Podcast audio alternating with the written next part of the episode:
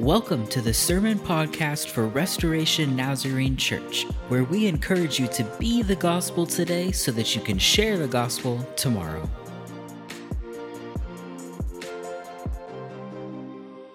Well, we are back to Ephesians, where we had taken a, a, short break for Easter. And Ephesians, as we've been looking at, has all been about this idea of surrender, this idea of growing closer to, to God, this idea of recognizing who God is, why we should even care, why we should even matter, why we should even praise Him, and what that has brought us to. And I'm going to be honest, I was a little nervous about um, the passage that we're going to read today because it's it's one that I, I know that not everybody will fully enjoy. And so I was a little nervous preparing for it. I was nervous and and, and we got really lucky because when I had originally thought this was going to happen is when the missionaries came. And so then we had that wonderful time and I didn't have to approach this topic at all. But then here we are again, where to be faithful to scripture. I'm not going to skip over it. And so while I am a little nervous, it, gets down to to really what it means to be a Christian. And so Paul has been walking us through why we should even care, why we should be a Christian, leading us all to this point. And now here is kind of the, the change that happens as we jump into the second half of Ephesians, where we talk about what does it practically mean for us to be a Christian? What does it actually look like? How do we walk this walk? And my question this morning is, is how do you feel about rules. Who likes rules? Raise your hand if you enjoy rules. That's what I thought. One and a half people raised their hands. Okay, two and a half people raised their hands and said that they, they like rules. Some people like them, but others don't. There, there are some people that really enjoy having guidelines and they like to know where their lane is because then they are extremely productive in their lane. Give me the guidelines, just tell me what my the do's and don'ts are of this job and then leave me alone and I will stay in my lane and do it. And then there's other people that don't like any guidelines whatsoever. They want to feel free. They, they don't want any rules whatsoever because for them, they are more productive that way. And generally speaking, people like rules when the rules work for them, and they don't like rules when the rules don't work for them when it goes against them. Several years ago, I was, I was a referee at this youth sports competition, and the teens were all playing ultimate frisbee. Do you know what ultimate frisbee is? Some of you, half of you, yeah, you kind of know. So, ultimate frisbee, if you're not familiar, it's, it's like if you were to take soccer and football and combine them together, and this is ultimate frisbee. So, it's, it's a very fast paced game where there are two teams competing against each other, and like soccer, it turns over very quickly and you're just you're running nonstop between them. But like football, the goal is to get to your end zone. And instead of a ball, you use a frisbee. So you're throwing a frisbee to your team, and once you catch it, you have to stand and then you can't move and you have to throw it to advance across the field. And so I was the referee for this, and the competition had gone on for a couple of days. And now we are in the semifinals. The winner of this game will go on to the championship game and so, as you can imagine, everybody was a rather stressed, parents included, coaches, they, they were all very stressed about this game that they had worked so hard to get to.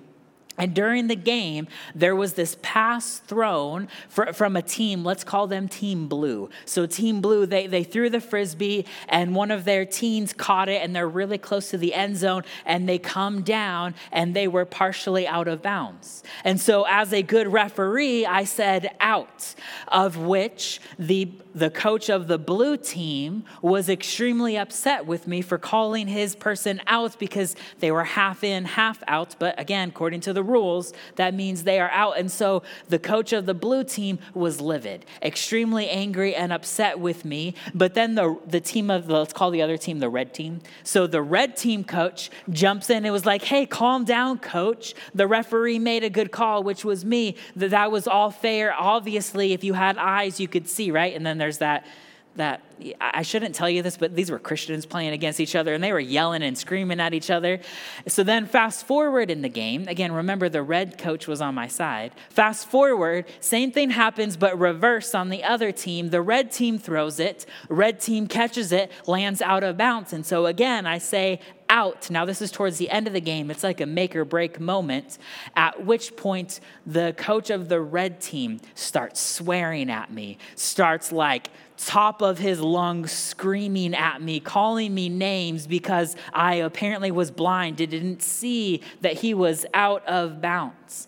And in that moment, you can see how when the rules were in his favor, the red coach was all for it. Nope, letter of the law obviously was out, no grace whatsoever.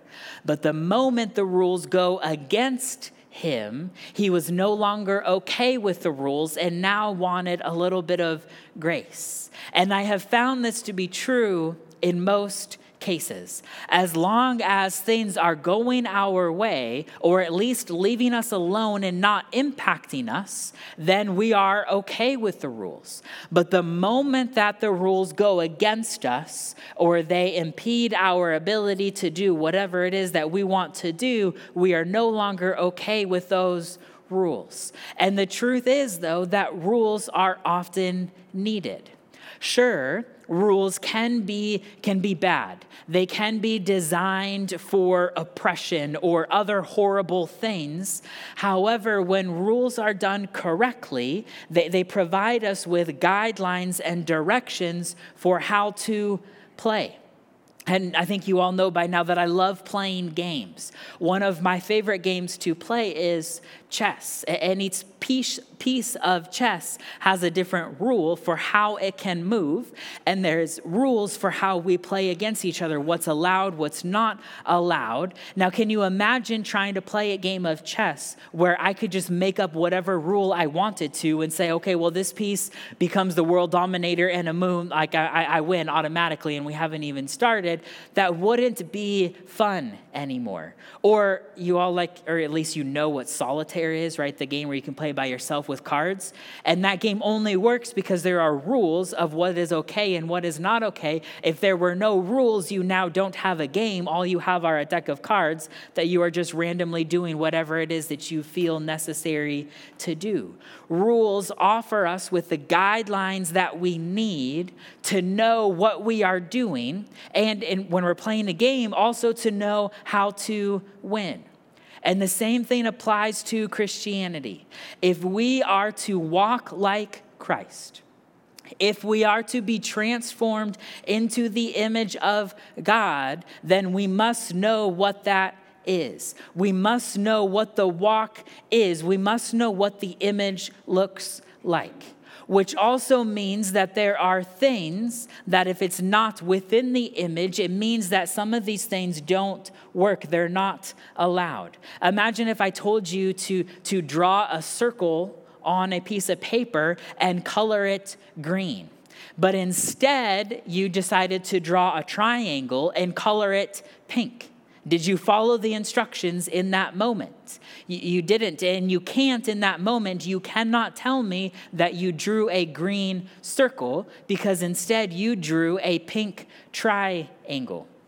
And so, if, using that same concept, if God looks a certain way, then logically speaking, something that is not that way would therefore be wrong. Like in one essence, a green circle looks this way, so therefore a pink triangle would have to be wrong if what we're trying to do is a green circle. And so if God looks a certain way, if, if walking like Christ looks a certain way, if there are certain rules for what it means to be a Christian, if these all apply here, that means anything outside of these is no longer okay. We could say that those are wrong, those are against the rules. And, and, just backing up here, a little bit of a recap because it's been a few weeks since we've been in Ephesians. Paul has been leading us up throughout the last four chapters of Ephesians to this moment where he's constantly reminding us that we as Christians, we are called to live worthy of the walk, that we are called to be transformed into the image of God, which is of true holiness and righteousness. And then Paul reminds reminds us that we have been saved and we have been set free by Jesus, and therefore all of us should respond with praise and love. He tells us that we should desire more of Christ. He reminds us how we are all together, the body of Christ, built up into a spiritual house, which is where the Spirit of God dwells, that we are to be united together, that we should encourage and equip and build each other up. And then from all of that, Paul moves on to how we should live our lives as Christians. He says that the first thing that we need to do, this is what we reviewed last time, was from chapter 4, verses 23 and 24. It should be on the screen. Paul says that we are to be made new in the attitude of your minds and to put on the new self, created to be like God in true righteousness and holiness. He used this image of how we have these, this old self, which are these old clothes that we must take off, and now we are to put on this new self which happens by mean, being made new in the attitude of our minds. And now Paul will provide us with, with lists and examples of what it looks like to be a Christian. I call them the, the do's and don'ts of Christianity. We could think of them like the rules or guidelines, similar to playing a game where it is important to know the rules. And the list that he gives us, it's not all encompassing. He doesn't take the time to list out every single thing that is a do or a don't for all of time. He doesn't go back and say, well, historically, here were all the do's and don'ts as of today, which for us is 2,000 years ago. He doesn't say, today, here's an, an all encompassing list. And he doesn't say, hey, for all future, no matter what the culture looks like, here is a big list. Instead, what he does is he talks through these as like categories, or some things are very specific to what is going on in the Ephesian church. But what they all share, what they all have in common, something that we can draw from and apply to our lives today, is that they are all about our motives the reasons that we are choosing to do something or not something. What really matters is the why, our motive behind it. And so we are in Ephesians chapter 4. And we are starting in verse 25. And we're going to read a, rather large chunk. So we're, we're in Ephesians 4, starting at verse 25, and we are going to read through chapter 5, verse 5.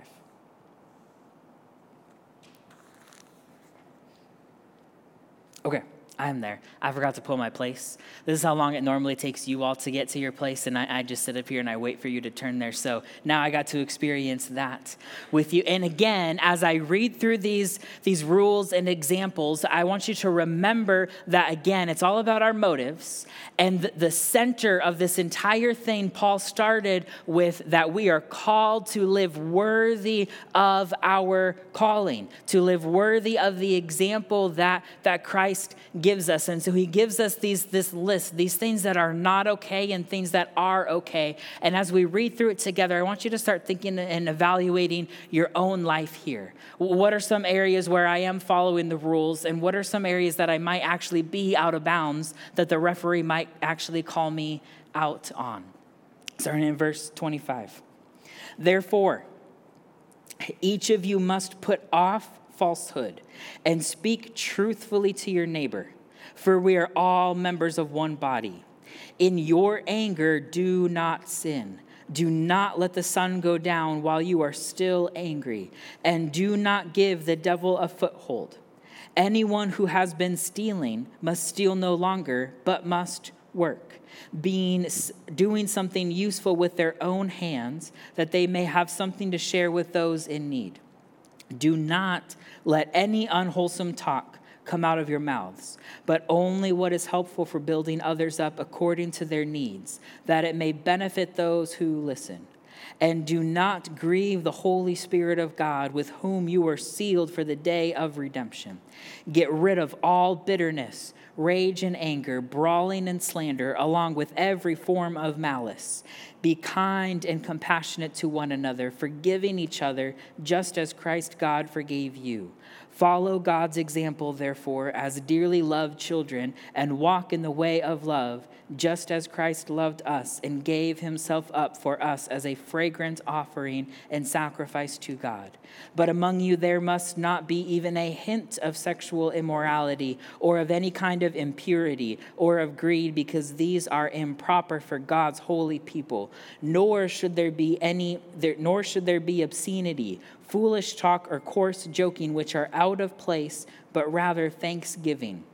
For this can, you can be sure no immoral, impure, or greedy person, such a person is an idolater, has any inheritance in the kingdom of Christ and of God. Paul is, he's really, he's addressing two different things here. He, he is addressing our internal feelings and our external responses. We could almost think of them as a, a cause and effect, an internal feeling or a thought which leads to an external response. And everything starts with us. It begins in our mind or our emotions. And then from there, then we decide how we respond to those thoughts and feelings, which again take us right back to our motive. And there are several examples and things that Paul mentions here, but the biggest three categories that he talks about are anger, greed, and language. And again, he looks at both the internal and external forms of these three things what happens on the inside of us and how we respond externally. Starting with anger in verse uh, 31 of chapter 4, he tells us to get rid of all bitterness, rage, and anger. Now, pause for a moment. Anger is a human emotion. And as an emotion, it is not necessarily bad or wrong. It's not that we can't be mad, it's not that we can't have anger. What Paul is saying is that we shouldn't have intense rage or bitterness that we dwell on. And then he gets to the cause and the effect. He says in uh, verse 26, he says that we can't let our anger cause us to sin meaning that we can't let our internal feeling cause an external response of sin. And so we must deal with our internal anger quickly. Paul even says that we must deal with it before the sun goes down. Because if we don't, then that anger just grows. It, it festers. It gets worse and worse. And if it's not dealt with, then that leads us to acting upon that anger, which is often a sin.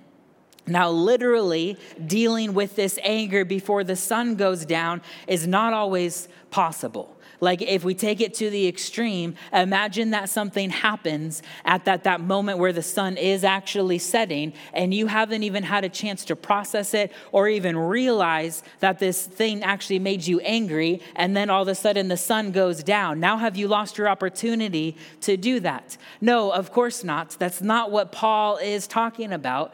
The language that Paul is using is very specific to the culture because back then they're 20 24 hour day cycle was sundown to sundown, meaning the moment that the sun goes down, it is technically the new day. Back then, they didn't have clocks.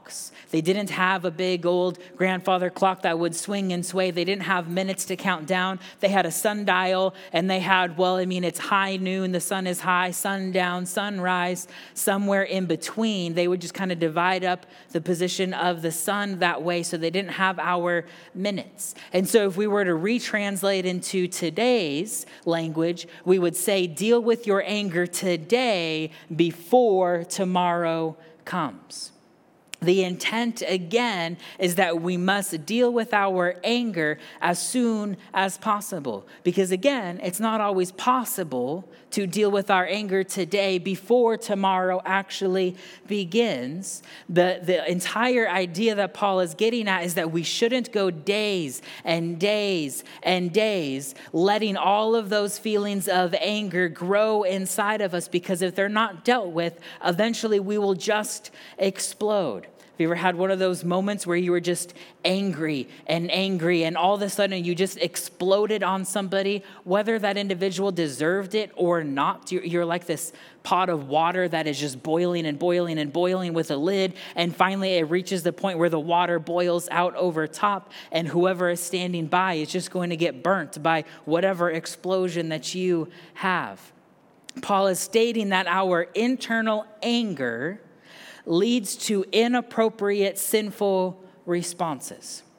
And Paul says that these responses can either come through our actions, which in verse 34 he, he describes as brawling and malice, which are fighting or having intention to do evil things. He says it can come through our actions or it can come through our speech. Verses 29 and 30, he, he says that we shouldn't have unwholesome talk that we shouldn't have any slander in our speech, meaning our speech should not cause harm to other people. This is talking about how, how we shouldn't call people names. We shouldn't be spreading rumors of other people. We shouldn't be causing division between the body of Christ by what we say. And again, these are examples of how we can let our internal anger lead to an external response of sin. So then the question is how do we deal with that anger? Because we can't avoid feeling anger. It is an emotion that God has created us with, and that emotion is not bad. However, there is something that we can do to make sure that our anger does not lead to sin. And Paul gives us that answer in verse 32. He tells us to be kind and compassionate to one another, forgiving each other just as Christ God forgave you. These are all examples of what the opposite of anger looks like. Instead of being mean, we are kind. Instead of jumping to a conclusion, we have compassion and understanding. Instead of holding a grudge, we seek forgiveness. And he says in verse 29 that instead of unwholesome talk, which causes division, we should speak only what is helpful for building others up. To walk like Christ means that we are kind and compassionate and forgiving, that our speech builds people up instead of tearing them down. And then after anger, he moves on to greed. He, he says that our internal greed can lead to inappropriate and sinful responses. For example, Paul talks about stealing. He talks about lying and deceiving. He talks about lusting. And these are all examples of greed. They are examples of where we have this internal desire for something that we do not currently have, and then we act upon that internal desire with our external response. If we see something nice that we want, the external response of sin would be to just simply take it or to steal it. If we desire internally for somebody to think a certain way. They want to us to, or we want them to think about us in a certain way, or we want them to think something. Our external response of sin would be to lie to that individual or to deceive them in some way, which in my book are pretty much the same thing lying and deceiving. What you're doing is trying to trick their mind because you desire for them to think a certain thing, so therefore you lie and you deceive to make them think that Or he says that if we if, if we internally desire some one, an individual, then the external response would be to go after that person, which usually leads to inappropriate sexual activities, meaning outside of marriage, or some type of impurity that distorts God's design for what marriage really is. And so Paul says instead of responding in sin through those external ways, we should, verse 28, we should work to do something useful with our hands so that we actually have something to share. Instead of stealing or lying or deceiving, what if we work to get what we need and then have an abundance that we can now share with other people? Because sharing would be the opposite of greed. And then from here, he moves on to language. This is the last category here. He, he's hinted at this already with not attacking people by our words. But then he continues in verse 4 of chapter 5. He says, Nor should there be obscenity, foolish talk, or coarse joking, which are out of place Paul is talking about a few different types of speech here. Obscenity would mean profanity. As Christians, we should not be using profanity in our speech. Foolish talk would mean things that, that are unwise or untrue, that, that are not profitable, that are just worthless and unnecessary to talk about. Two quick examples about foolish talk is, is imagine that you hear a rumor that your job is going to begin laying off people soon. And this is just a rumor, it has yet to be confirmed. Foolish talk would be going around and sharing this rumor with other people and then talking about all of your theories for why that could possibly be true. We would say something like, Well, remember last month when they spent all this money doing this? So now I bet now they have to let people go. Continuing in this rumor, which has yet to be actually proven to be true, is just foolish because we don't know if it is true. It's, it's worthless and unnecessary to even talk about. Another example is, is, you're with a friend and someone of the opposite gender walks by that is attractive. Foolish talk would be talking with your friend about how attractive that other individual is. Because really, it's foolish because it does absolutely no good. And often it just leads to the third type of speech that Paul mentioned here, which is coarse joking. And this is really inappropriate joking. Things that are inappropriate behavior, whether sexual or not. It is behavior that goes against what God desires. And if a behavior or an action is not Christian, if it's not within God's image, then not only should we not participate in it, but we shouldn't even joke about it. We shouldn't even find that funny. And yes, that also includes, that's what she said, jokes. This is the category that that would fall in here. And let me add to this that I know that if Paul were writing this today in the 21st century, he would also add to this. Now, hear me, I'm not adding to scripture, just reinterpreting, because I know that if he were here, he would add additional examples and state that speech does not just mean what physically leaves our lips, what physically comes out of our mouth. Speech also includes writing, like texts or emails. It includes social media posts it even includes sharing social media posts, regardless of if you have written it or not. These would be examples of either foolish talk because we're just sharing something that goes against God, or we are sharing something that is outside of what God deems as, as appropriate.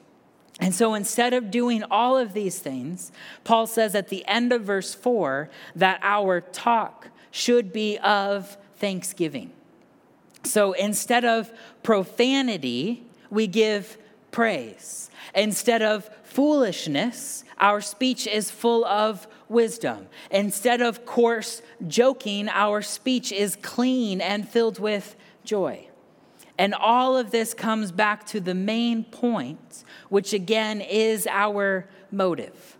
Our intent and motive should be to walk like Christ, to grow into the image of God, which requires us to put God first. And all of these rules, these do's and don'ts, are all there so that we know how to play the game, so that we know what it means to live like Jesus. And as I'm sure you noticed, all of these rules are about either loving God or loving neighbor, because when we break these rules, someone is going to get hurt. When we respond in anger, we are no longer acting in love. When we steal and lie for our internal greed, we are no longer acting in love. When our speech is not wholesome and holy, building each other up as we are called to do, then we are no longer acting in love.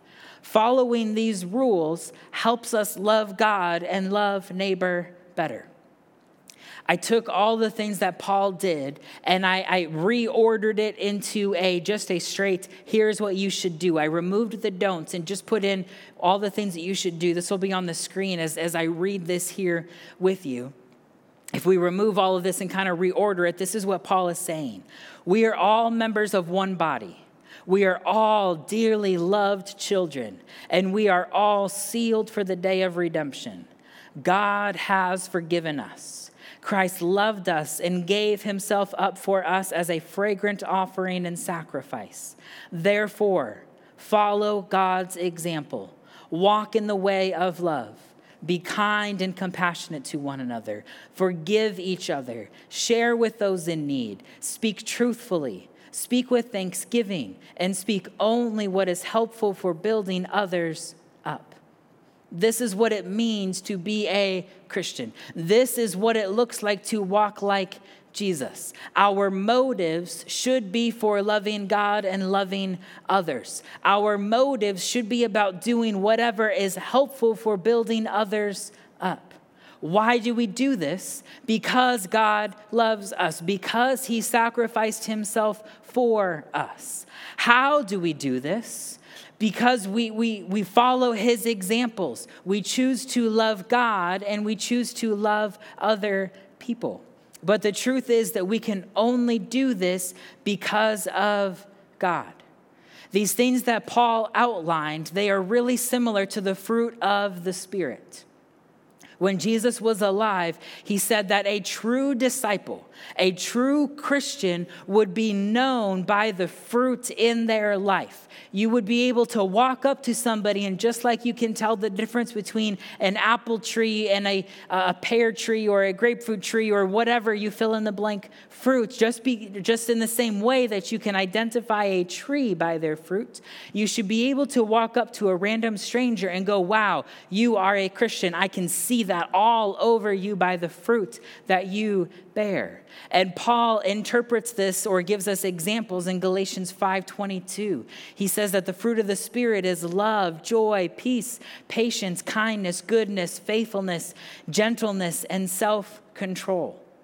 And the truth is that we can only do these things because we have been called, because God began a new work in us, because we have become a new creation where we've taken off our old self and we have put on our new self. Somebody that is not following Christ cannot do these things. Somebody that is not following Christ would look at this list and be like, well, I can't do that. I can't do that. I guess I'm not good enough. And the truth is, that's true. You can't do that. You are not good enough. And that is the point of the Bible. We, by ourselves, ourselves are not good enough. We require God to come in because God is good enough and He is so good that it overflows onto us. The only reason that we can act and live this way is because Jesus is in our life. It is because the Holy Spirit that is in us. We take off our old self and we put on our new self.